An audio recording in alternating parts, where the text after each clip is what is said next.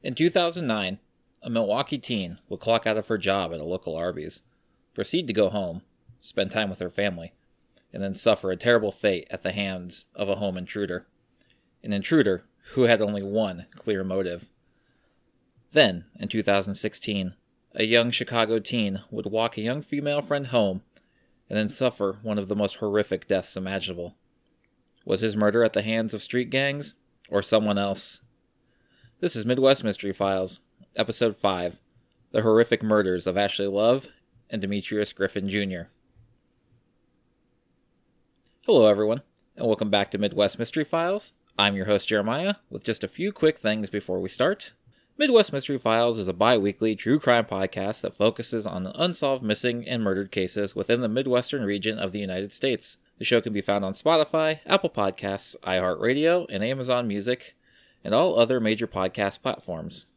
You may have noticed that I brought up two separate cases in my opening. I just want to note that these cases are not connected. They are just two cases I thought could use more attention but didn't have enough information to fill a single episode on their own. I'm undecided yet if this is a format I want to continue to do every couple of episodes, or if I'll present these types of cases in the occasional mini-sode on Mondays between full episodes in the future. For now, though, I just wanted to give it a test run. Now, without further delay, on to today's episode. Ashley Love was born on September 17, 1990, to Joe and Tammy Love. Not much information is available about her early life, but she is described by friends and family as being a bright, friendly, and caring girl. Her parents would tell Crime Watch Daily that she was like a second mom to her little brother with how caring she was. She was as good natured as you would want any daughter to be. Her lifelong friend, Joey Clancy, would go on to say, quote, Even if she was, like, not having the greatest day, she was just so funny. Ashley attended Pius 11 High School, a Catholic high school in Milwaukee, Wisconsin, described as being known for its excellent fine arts program. While in school, Ashley was a fantastic student, but keeping with her quiet nature, she tended to keep that fact quiet, with Tammy saying, quote, She was very smart, but she didn't like to let anybody know that. But high school was a breeze for her. She was just very shy that way. She didn't like anybody to make a big deal out of her. Upon graduating high school in 2009, Ashley would spend the summer doing the things a young 19 year old would do in Milwaukee, such as mini golf or catching a Brewers game at Miller Field. She was, however, unsure of what future college or career path she wanted to take, so she decided to take a job at a local Arby's while she decided on the next steps in her life. Unfortunately, she would never have a chance to take those steps. October 6th started out like any other day. Ashley worked her shift at Arby's, she then came home and watched the Green Bay Packers game with her family, and then would take a shower before going off to bed. A few hours later, at approximately 2 a.m., Tammy was startled from her sleep. Not sure what woke her, she would tell TMJ News 4 in Milwaukee, quote, I heard footsteps in the hallway outside my door, as if someone was running down the stairs. I got up and opened the door, and there's a man in front of me, with a bandana covering his face, holding a shotgun. I thought we were getting robbed. I remember saying, Take whatever you want, and screaming. The man would flee from the house, and upon remembering that Ashley was sleeping in an upstairs bedroom, her parents would run to check on her. Upon entering Ashley's room, they would find a horrifying discovery. Ashley lay in her bed, murdered. She had been shot at point blank range in the face. Investigators were baffled by the horrifying murder from day one. Nothing was taken from the house, indicating that a robbery was not the intended purpose of the invasion, and that Ashley was most likely the intended target within the home. The question being asked by investigators, though, was why? Why Ashley? She was seemingly liked by everyone, and was never known to do anyone wrong. There just didn't seem to be anyone that would want to do her a harm. Tammy would later describe the man she saw as being a Hispanic male, about 20 years old, of average height and build, with short, spiked black hair and he was wearing a dark zip up sweater or jacket. Police would do a thorough search through Ashley's social media accounts in hopes that they could find someone, anyone, who was close to matching the assailant's description. They would have zero luck, however. The shooter remained a mystery. In a 2009 press conference, Tammy Love would publicly ask for anyone who knew anything to come forward, saying, quote, Someone, somewhere, knows something. We are begging them to come forward. This has left our family heartbroken and devastated. We feel like we are in hell and we can't climb out. While investigators were unable to find a person that matched the home intruder while searching through Ashley's social media, they apparently did find someone who did strike their interest. Investigators would receive reports that Ashley had been spotted with the male individual several times. At the December 2009 press conference, police would announce that they were looking to speak with a white male in his early 20s with a thin build. He was believed to drive a mid 2000s American made blue pickup truck with a pinstripe along the side, chrome rims, tinted windows, and a raised suspension. They also noted that he may have worked construction over the previous summer. The man was not being sought after as a suspect, and investigators just wanted to know his involvement with Ashley. It has never been made clear who made reports of seeing the man with Ashley, but his involvement with her was news to both family and friends. Investigators would go on to state, quote, It appeared to the people that saw those two interact that she didn't want other people to know she was meeting with this person kind of like a secret friend or acquaintance of some sort.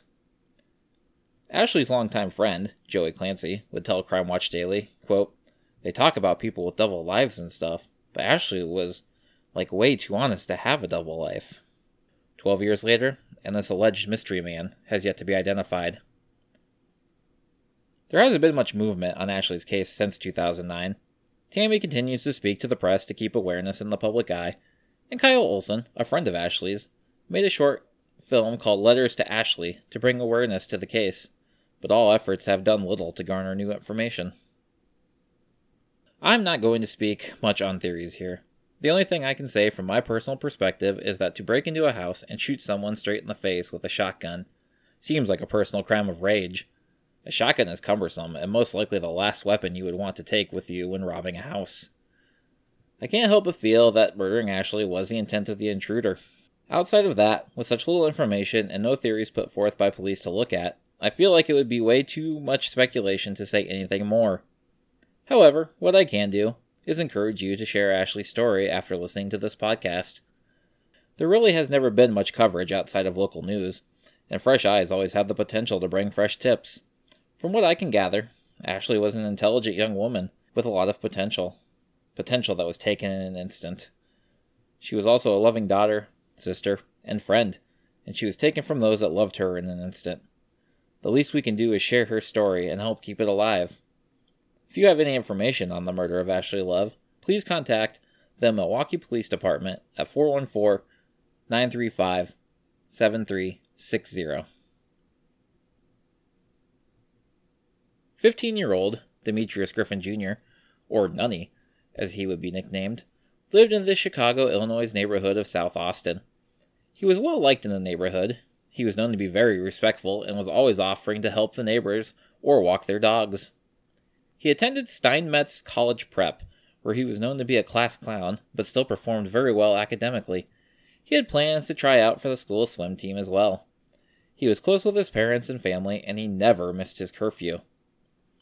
It was his punctuality for his curfew that would first raise alarm for Demetrius's mother, Polly Sykes. On Friday, September 16th, Demetrius would walk a female friend home, but would miss his curfew and never return. Already concerned, Polly would become more and more worried as the hours ticked by and Demetrius didn't return. Then, in the early hours of September 17th, firefighters would make a terrible and shocking discovery. At 1:25 a.m., fire crews were called to a garage fire in an alley on the 5500 block of West Cortez Street. Upon putting the fire out, they would find a body burned beyond recognition, stuffed into a trash can. Police and the medical examiners would act quickly, and a few hours later, after checking dental records, the body would positively be identified as Demetrius Griffin Jr. While they were able to identify Demetrius, a cause of death was not immediately apparent. I do want to note real quick that while most reports state that Demetrius was found in a garbage can, I have seen some reports that state he was in a 55 gallon barrel. The discovery and news shocked and horrified both the family and the neighborhood that Demetrius loved so much. He was a gentle and loving boy. No one could believe that someone would want to do him harm. The community would quickly come together and hold a vigil the following Tuesday, September 20th. Polly would plead with the neighborhood for a resolution. She can be seen in several news videos telling the crowd, quote, Community, I need your help. They killed my baby out here in this alley. I need somebody. You know something. Please come forward. They took my life. He wasn't a gang member. He was a very respectful kid. He walked everybody in the neighborhood's dogs. An investigation would begin into Demetrius's death, but investigators would find little to go on. No one seemed to have saw or heard anything in the early hours of September 17th. One month later, with no new leads, a horrifying detail would be released. A cause of death had been established. The Cook County Medical Examiner would announce that Demetrius had died of thermal injuries due to incendiary fire in the garbage can. Simply put, Demetrius had been put in the garbage can and lit on fire while he was still alive. This would send another horrifying shockwave through the community. Who could do such a horrible thing to such a friendly boy? It just didn't make sense to anyone. Local pastors would come together and offer a $7,500 reward for any information that led to an arrest for Demetrius's horrific murder. Pastor Marshall Hatch of New Mount Pilgrim Missionary Baptist Church of West Garfield, who had known the family for more than 20 years, was quoted as saying, He was a typical teenager. My wife was his Sunday school teacher when he was a child. He was baptized in the church. There just truly didn't seem to be an area of the neighborhood that Demetrius's brightness didn't touch. Demetrius's case would unfortunately be cold from almost the get-go. There doesn't seem to have ever been much in the way of leads, and if any usable evidence was found at the scene of the fire, it hasn't led to the identification of a solid suspect. Demetrius's mother Polly and his Aunt Rochelle Sykes have not been deterred by this fact, though. Year after year, they have held vigils, and every month Rochelle makes a pilgrimage past the alley where her nephew was murdered. She would tell CBS 2 Chicago in 2018, quote, We are out here every month. We do not want another child to be found dead on this side of town. She would also express her concern at the lack of resolution in murders within the city, as well as point out those who believe in a street code of silence, saying, quote, Can you imagine the screams? Burning him alive, and you did nothing? How can they pay the attention to this case that it needs if they are constantly called away because someone else has been murdered? In 2021, even with reward increases and continued efforts by the family, Demetrius's murder remains unsolved with no signs of a resolution. At this juncture, we're only left with theories. Like Ashley Love, there really aren't a ton, but a few have been put forth by the media as well as some allusion to gang activity by the family. We'll take a look at the gang angle first, as it does seem to be the one that sits at the front of most people's minds. In 2018, Polly Sykes would tell WGN TV that looking back, she did remember Demetrius being pursued by a gang for recruitment. She would state, quote, I knew they was messing with him. The guys in the neighborhood were bothering him, so I was picking him up and driving him. This particular night, I didn't. Now, I'm just going to go ahead and throw out there that I grew up in rural Iowa outside of a town of about 1,400 people. So I'm not going to begin to pretend to understand the ins and outs of street gang operations in a city like Chicago. All I really know is what I've read, and generally, from what I gather, most gang murders involve running up, shooting, and running away, as there is usually little chance anybody is going to point their finger at you when asked if they saw anything. A murder such as Demetrius tends to focus more on sending a message. Family, neighbors, teachers, and religious leaders have had absolutely nothing bad to say about Demetrius, and from what I can find, he had no history of being in trouble. He was truly a kid that seemed like he would have absolutely nothing to do with joining a street gang. Could it be possible that he was approached after dropping his friend off, denied recruitment, and was horrifically murdered, all to send the message that this is what happens when you deny us? I'd say it's possible, but there's no way to know for sure. The idea that he was mistaken for a rival gang member, as well as the claim that he could have been an initiation murder for a new gang member, has been thrown around as well. All three options certainly seem to be in the realm of possibility. It has also been theorized that Demetrius was murdered at the hands of a serial killer, as he was not the first African American person to be found burned in a trash receptacle in Chicago. In 2007, two African American women were found strangled and nude in burning dumpsters near Washington Park within days of each other. The first victim was identified as Teresa Bunn, a 21 year old woman who was eight months pregnant at the time of her death. Her body had been covered in a flammable accelerant before being set on fire. Just over 24 hours later, 52 year old Hazel Lewis was discovered by firefighters who had extinguished a dumpster fire not far from where Teresa was found. Investigators noted the similarities between the two victims, such as the fact that both women were African American, both were found within a few blocks of Washington Park on Chicago's south side, and both had been strangled, stripped, and burned in dumpsters. Their murders remain unsolved. Connections between the two women and Demetrius have been theorized around the web, both on forums and in publications. While it could be possible, I find it unlikely there's a connection.